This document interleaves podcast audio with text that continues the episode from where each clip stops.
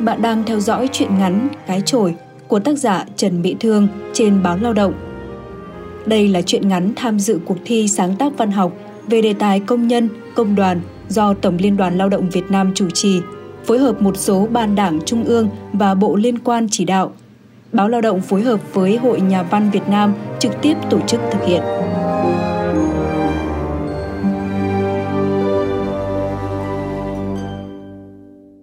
Được 10-10 phút thành thơi như thế mỗi ngày là vào cái lúc hết ca đi thu quét rác dọc tuyến phố Lý Tự Trọng về. Thằng trai đi học lớp chuyên biệt chưa đến giờ đón. Chị mới có chút thời giờ nghỉ ngơi cả chân tay lẫn đầu óc. Rồi lại lục tục chúi đầu vào đàn lợn đang éo éo sau trường kia. Quanh quẩn hết ngày như thể không đủ 24 tiếng. Dịch người đã đành, lại còn dịch cả lợn – làm cho nhà chị mãi trả xuất được đạn ấy.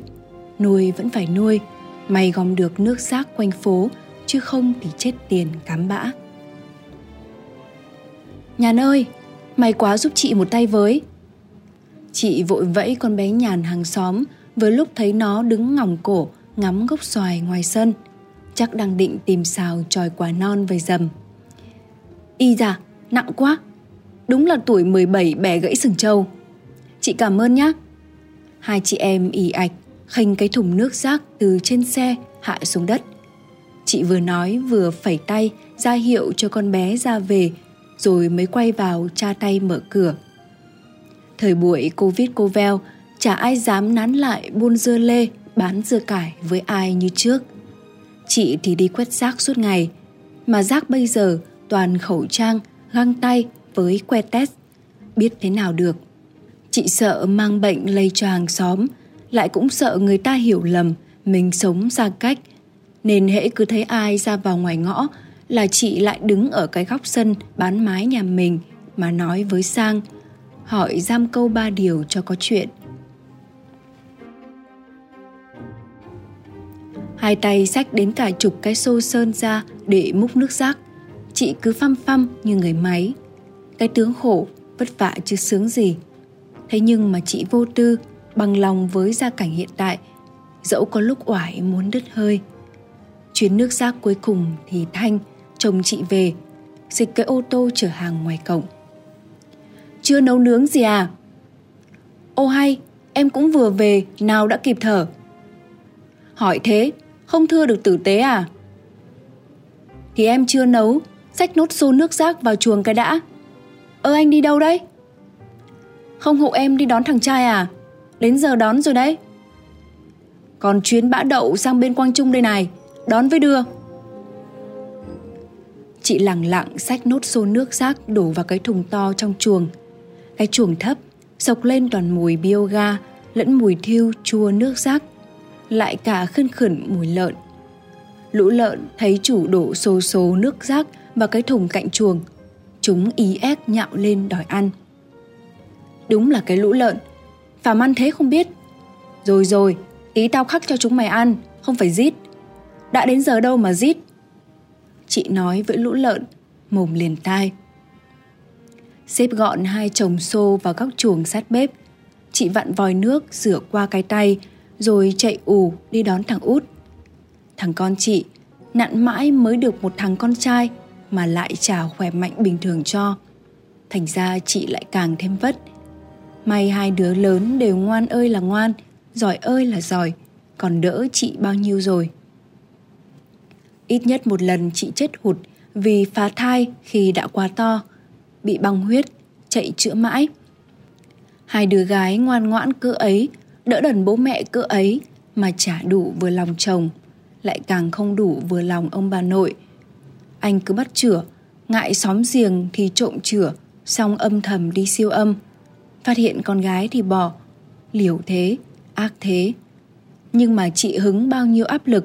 Chồng chị cũng áp lực lắm Nên cứ đành phải liều Phải ác Chứ chả biết làm thế nào. Đâu đến lần thứ hai là băng huyết. Thanh sợ tái mặt Tưởng mất vợ Thì chết đòn cảnh gà trống nuôi con. Đỡ được thời gian Vợ ngơi phải chữa Thế xong đùng cái Bùng chị lại ảnh ra.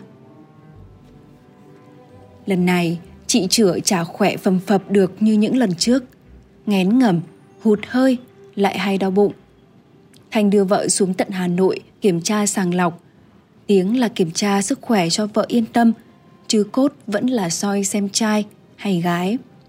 Bác sĩ sau sơ khám khuyên vợ chồng bàn nhau chọc ối kiểm tra vì nghi dị tật thai nhi rất cao. Dù là bé trai nhưng nghi thai không bình thường. Thành nhấm nhẳng vẻ không hài lòng, chị thuyết phục mãi, anh mới đồng ý cho chọc ối. Kết luận, thai nhi bị mắc hội chứng đau. Bác sĩ lại khuyên vợ chồng nên lựa chọn bỏ thai an toàn, sau này đỡ khổ cả bố mẹ lẫn đời con trẻ. Thành đùng đùng gắt lên với bác sĩ. Vớ vẩn, cả đời vợ chồng tôi cố gắng vì cái thằng trong bụng này thôi. Bỏ thế nào mà bỏ? Máy móc bây giờ hiện đại bằng thật, nhưng làm sao chắc chắn mười mươi bằng mắt thấy. Có lúc cũng nhầm bỏ mẹ ra ấy chứ. Các ông khuyên tôi giết con à? Không nhá, thế nào cũng phải đẻ. Con trai tôi, nhất định tôi phải để đẻ. Nó chả sao hết. Đùng đùng, rồi Thanh lôi vợ sành sạch bỏ ra ngoài. Chị lùi lũi bước như chạy theo sức kéo của chồng, biết chả thế nào lay chuyển được. Ơ ơ ơ, trai đứng lì lại, giật giật tay mẹ khi thấy mấy cái khẩu trang với cả cái que test nhanh Covid vứt bừa bãi dưới chân. Chị buông tay, đeo đôi găng tự may vào đôi tay nhỏ. Rửa cái túi cầm theo ra cho nó bỏ mấy cái khẩu trang vào. Rồi chị nhanh tay dành phần nhặt que test bỏ nốt vào túi, buộc lại. Chị thường đi bộ đón con, dù việc nhà lúc nào cũng bận tới tấp đợi chị về. Thế nào về muộn cũng bị chồng cằn nhằn mấy câu. Nhưng lớp chuyên biệt phục hồi chức năng mà thằng con chị học cũng gần nhà. Và nữa, chỉ có những lúc chị dắt nó lang thang vỉa hè, nhặt nhạnh rác rưởi, nó mới tỏ vẻ ngoan ngoãn, không quấy phá.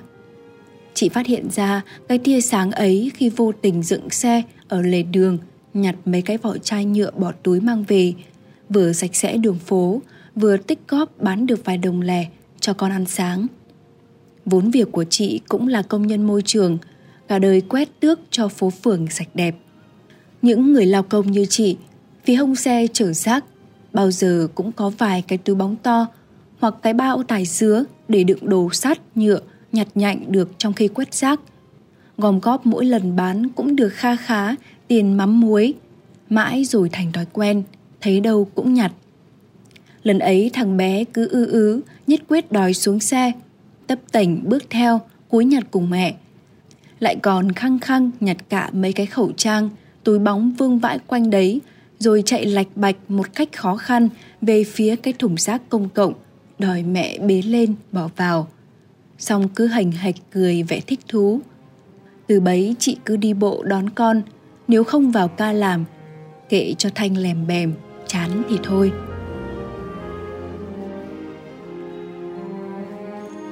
Dù sao, Thanh cũng rất mực thương thằng bé. Dẫu nó có không bình thường như con nhà người ta, Cũng nhiều lúc trai nghịch dại. Ví như cái lần nó bôi cứt lên giường chiếu, Bôi cả lên đầu bố nó Khi bố nó đang say rượu. Tỉnh dậy, Thanh cho thằng bé một trận như đòn. Vợ xin, Anh điên tiết choàng luôn cả vợ. Nhưng họa hoàn, Anh mới xuống tay.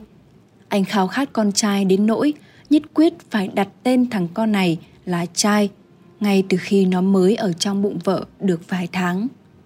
Dù đẻ ra đúng là nó bị đau, đúng là nó không bình thường, nhưng nó vẫn là con trai. Anh vẫn không đổi tên cho con mình. Dường như nó là niềm an ủi đau đớn sau cùng. Cũng chính là nỗi ám ảnh lớn nhất của người đàn ông đã ngoại tứ tuần, cứ khao khát mãi một thằng chống gậy. Mẹ con dắt xíu nhau tíu tít mãi mới về đến cổng. Xe thanh dựng ở đó rồi. Chị hơi bối rối, lúc nãy đã thấy anh cắm cằn, chắc nay mệt. Giờ mà không khéo ngang, dẫm phải tổ ong đất. Chị khe khẽ bế thốc thằng trai vào nhà, mở điện thoại cho nó xem rồi vào bếp.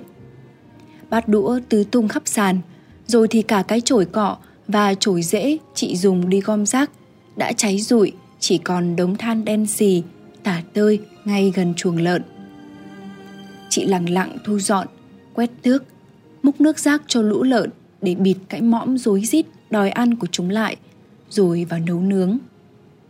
Cơm chín hồi hổi, vừa hai con bé Vân đi học về.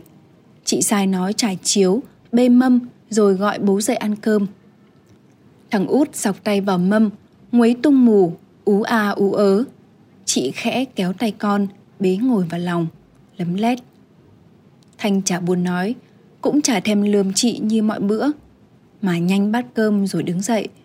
Chị cũng không dám hỏi, sao mà ăn ít thế? Mãi chiều chuẩn bị đi làm thì thằng trai đổ đùng ra sốt. Chị cuống lên kẹp nhiệt độ, mang lọ cồn xịt khuẩn về xịt tới tấp, rồi đè ngựa thằng bé ra ngoáy mũi test nhanh. Sắp ra cửa đi chạy hàng, Thanh nhìn thế đoán ngay con bị mắc Covid, vội hỏi vợ như nạt. Hồi trưa cô có cho nó nhặt nhạnh mấy cái thứ linh tinh ngoài đường không? Em có, nhưng mà em cho nó đeo găng tay mà. Thế nhặt cái gì? Khẩu... khẩu trang ạ. À. Chết tội ngu chưa? Tôi chửi suốt mà cô không chịu bỏ vào tai bao giờ đấy. Cả đời cô quét rác, còn chưa chán hay sao? Còn lôi cả nó lang thang nhặt rác. Nhiều lúc đi qua thấy lộn tiết. Vợ con chả khác bọn điên ngoài đường. Tôi đớt cái chổi rồi đấy. Cô khỏi quét rác đi. Tính mà làm việc khác. Cả đời em chỉ trông vào mỗi cái chổi. Mà biết đâu có khi nó lây cả lớp.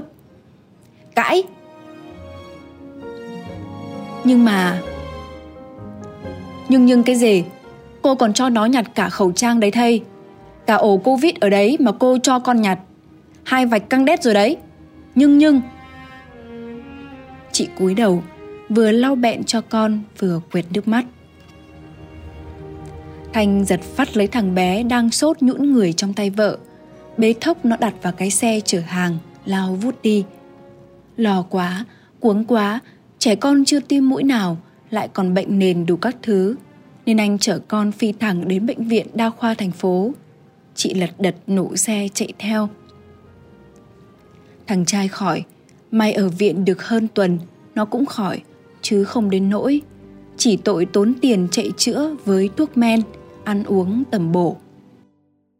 Lại mất toi một người làm, đứa cả đang học chuyên nghiệp cần tiền cũng chỉ âm thầm cặm cụi làm thêm tự trang trải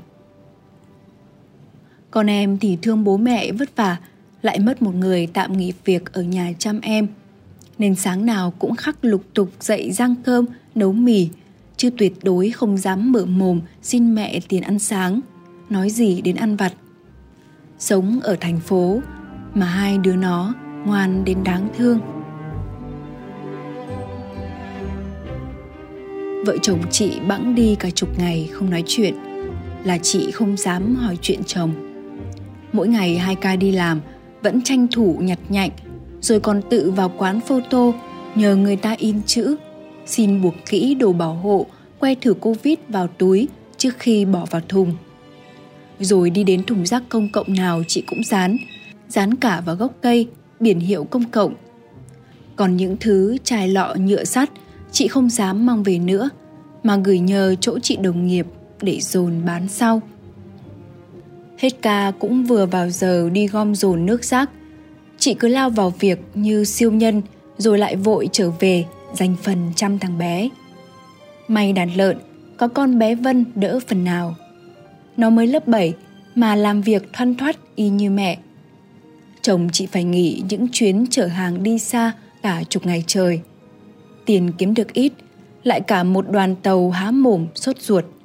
Đâm ra anh chẳng buồn nói chuyện chị càng không dám nhờ anh thêm việc gì. Chị biết, trông được thằng trai hết ngày chẳng hề đơn giản. Huống hồ tính dễ cáu như anh.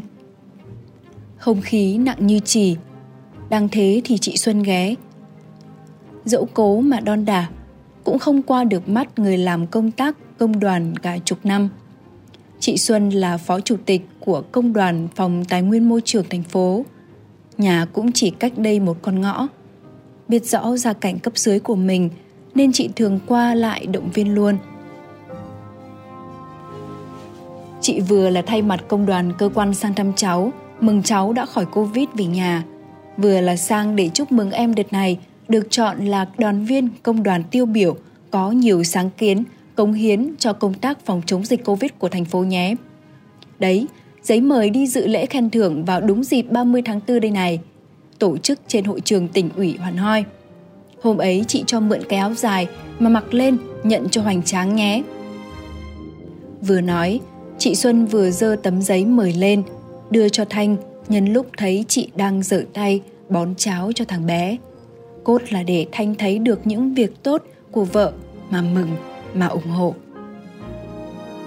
Ôi chị, em có sáng kiến sáng kiếc gì đâu, cứ chỉ đi quét rác như mọi người thôi mà. Chữ nghĩa thì ít, em làm gì có nộp sáng kiến bao giờ, hay anh chị nhầm ấy? À đấy, em đúng là chuẩn tấm gương. Ngày ngày ngoài việc chính theo ca, em chả đi gom nhặt rác thải y tế, nào khẩu trang, nào quét test Covid, người ta vứt bừa bãi ra đường. Lại còn chạy vậy đi dán chữ, nhắc dân nâng cao ý thức xử lý rác thải an toàn nữa. Chị nằm trong ban chấp hành đã đành, còn là trưởng ban nữ công, có trách nhiệm phải đề nghị biểu dương em ngay ấy chứ. Sếp cũng quyết rồi, sau cái lễ trao khen thưởng biểu dương này, em còn được nâng lương thêm một bậc, làm động lực cho người khác phấn đấu noi theo. Quá xứng đáng còn gì. Chú Thanh vẫn cứ làm hậu phương vững chắc cho vợ nhé. Công chú mới là to. Người phụ nữ không giấu nổi niềm vui, xúc động qua lớp khẩu trang phập phồng trên mặt. Chị khẽ liếc anh. Thanh chưa tỏ vẻ gì. Chị đang cố đon đả mời nước người phụ nữ đứng tuổi, lãnh đạo của vợ. Còn chị dè dặt đón lấy tấm giấy mời từ tay chồng rồi chăm chú đọc như để tự mình xác nhận. Tiễn chân chị Xuân ra cổng. Chị trở vào, cố nén nụ cười dù trong lòng lâng lâng sung sướng. Thấy anh nổ xe đi, vốn định không dám hỏi. Nhưng có lẽ cái men vui nó đang phừng phừng nên chị buột miệng hỏi với. Ơ anh đi đâu đấy? Ra chợ, bảo người ta mổ sẵn con gà chứ đi đâu. Thanh vừa phóng vù đi, chị đứng ở hiên, thả một cái cười thật nhẹ cả người.